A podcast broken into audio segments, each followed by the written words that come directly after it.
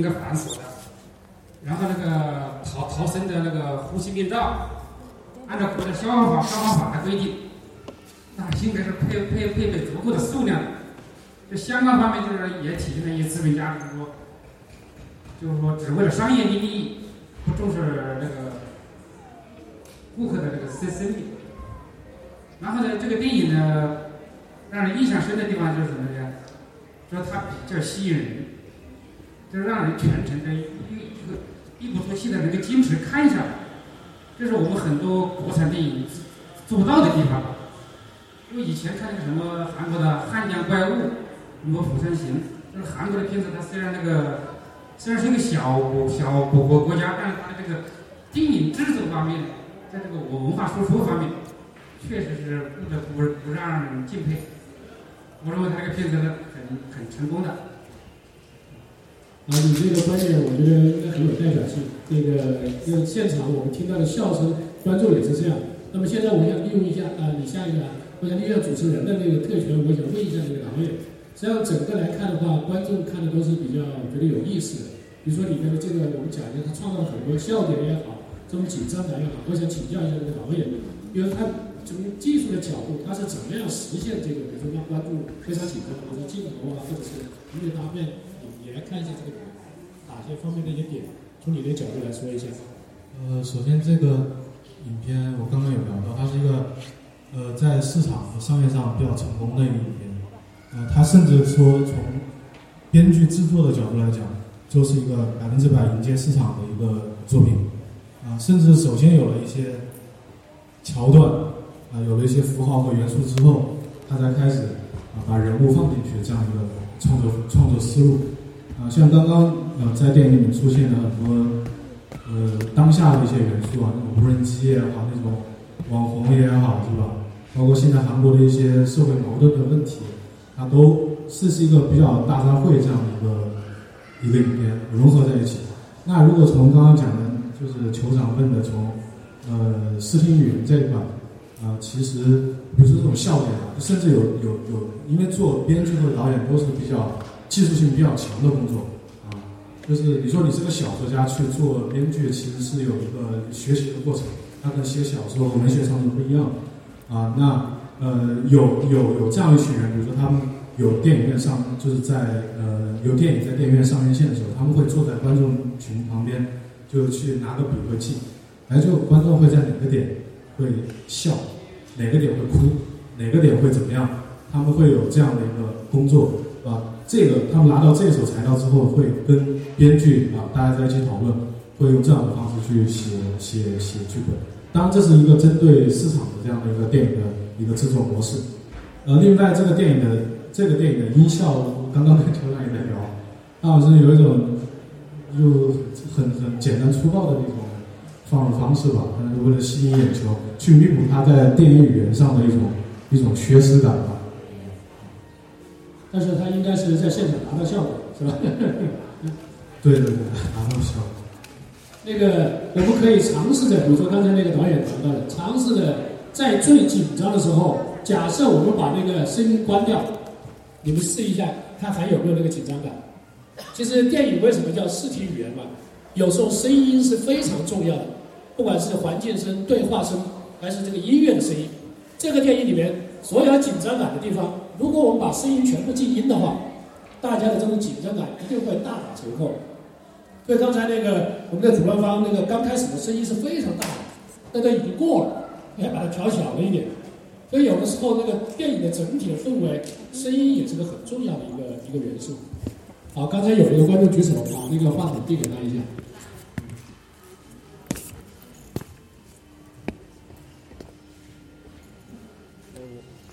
我是酋长的比较老的粉丝啊，这个老朋友了。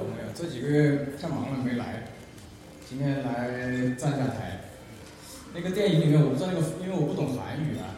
就是他最后跟那个女的不是挂那个绳子飞过去，翻中文翻译叫登顶吧，我我不知道谁懂韩语啊，不知道翻译的对不对。整个电影那句话我最感动，因为我觉得人呐，一生肯定有几次这样的事情。就我前两天看《一代宗师》啊，我年轻的时候看不懂，你知道吧？王家卫拍了两个版本，我这两天又翻出来看了一遍，我现在才看懂了一点。他说的是这个灯要传下去，不光是叶问，不光是电影啊。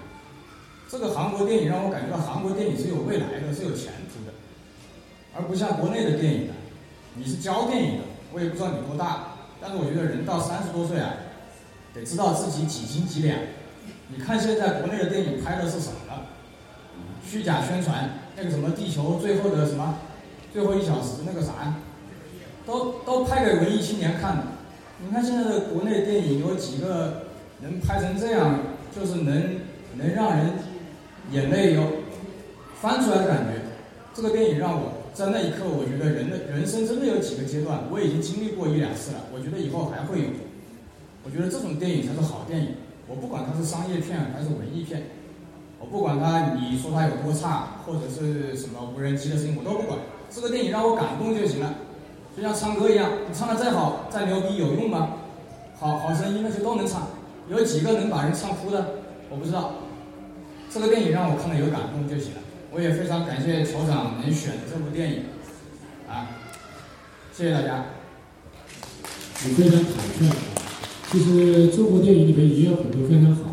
就希望现在国内这些导演能不能知道自己几斤几两，然后说一些比较接地气的话。我们都是观众，电影是给观众看的，观众不来不给钱，就没有人投你下一部了。还不说第一部，对不对？所以说我也是看了二十多年、三十多年电影的人，我也希望国内的电影能好一点。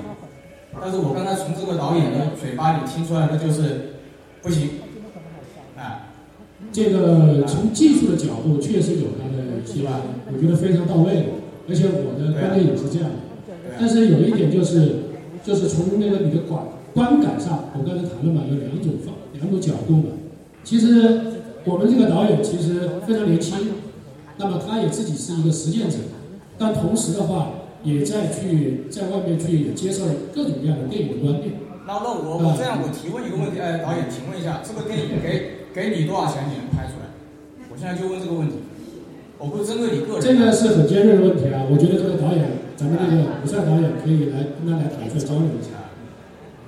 你是说整个把这个创作完成出来吗？对，我说如果在国内能拍个差不多的出来，你觉得要多少钱？想想，嗯，如果不起那种，因为那个大的这个演员什么的。那个价值不离动啊。嗯。那如果不考虑这方面，考虑制作成本的话，应该在呃五千万、三千万人民币。啊，人民币。这就是观众想听的，你懂我的意思吧？我不懂。就是就是观众想听的是这个，真正的掏钱的影迷想听的是这个。啊，你可能是给那些未来的导演上课，你也在法国待过，我十五岁去了新加坡，我也是差不多跟你，我能理解你。这个都得落地的，好吧？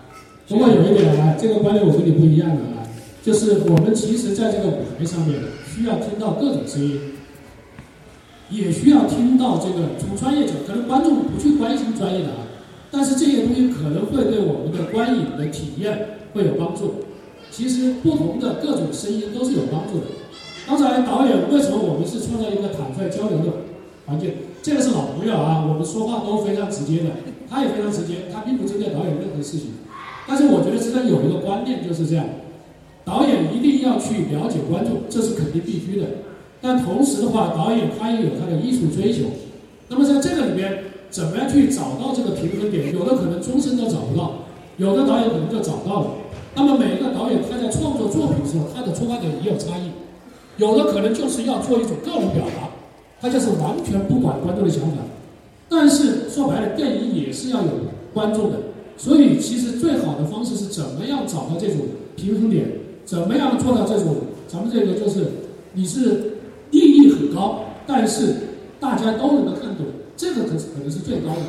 我们去看这个历史上的这些电影大师，实际上很多大师他们也是就是说，普通的观众也能够读懂他的一些东西，那么作为专业的观众也觉得非常深刻。